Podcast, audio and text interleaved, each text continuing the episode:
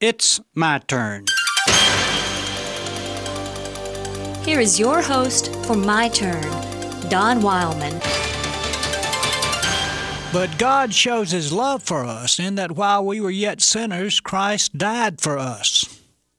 He endured the pain, the hurt, and the cruel remarks only because of His great love for us.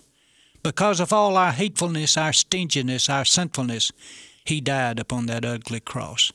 He loved us enough to take every sorry thing about us upon Himself and to pay for our unworthiness. He wanted us to have the best, and because of it, He died for us. He wanted so much for us to love each other, and because of it, He died for us. He wanted a world free of war and hatred and every other ugly thing, and because of it, He died for us. But we scorned Him. We took His love and made fun of it. We beat Him, laughed at His way, took Him out and nailed Him to two pieces of wood. Then we stood around, drank our booze, gambled for his clothing, and mocked him as he bled to death. For nearly 2,000 years now, he's been trying to get us to understand that this is his world, and that no way will work in his world but his way. But we humans know more than he does, so we go on killing, robbing, cheating, and lying, making fun of him and his way. It isn't popular to be a follower of his. You'll still be made fun of, scorned, and laughed at.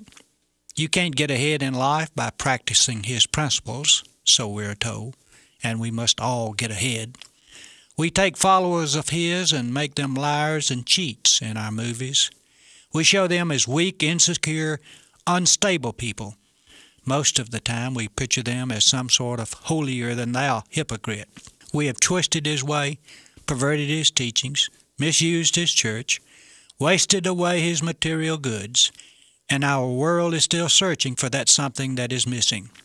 Man is still the only animal on the face of the earth that will kill for revenge, and we call him the only civilized animal.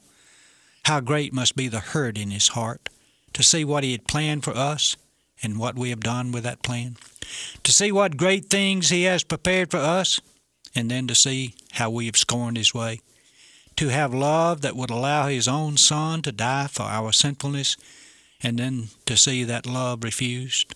How patient he is. Why he did not sweep us away centuries ago is beyond our understanding. No, we can't understand it. No one can. But we can understand one thing, and that is that he loves us more than we can ever understand. We know he will accept us with all our ugliness and unworthiness. We know He'll give us life and love. We know His power is greater than death, and apart from Him, there's no life at all. It seems that after 2,000 years, we humans would get around to trying His way. But, like He said, we are ignorant. And I guess that's one reason He died for us. This has been My Turn with Don Wildman, a production of the American Family Association.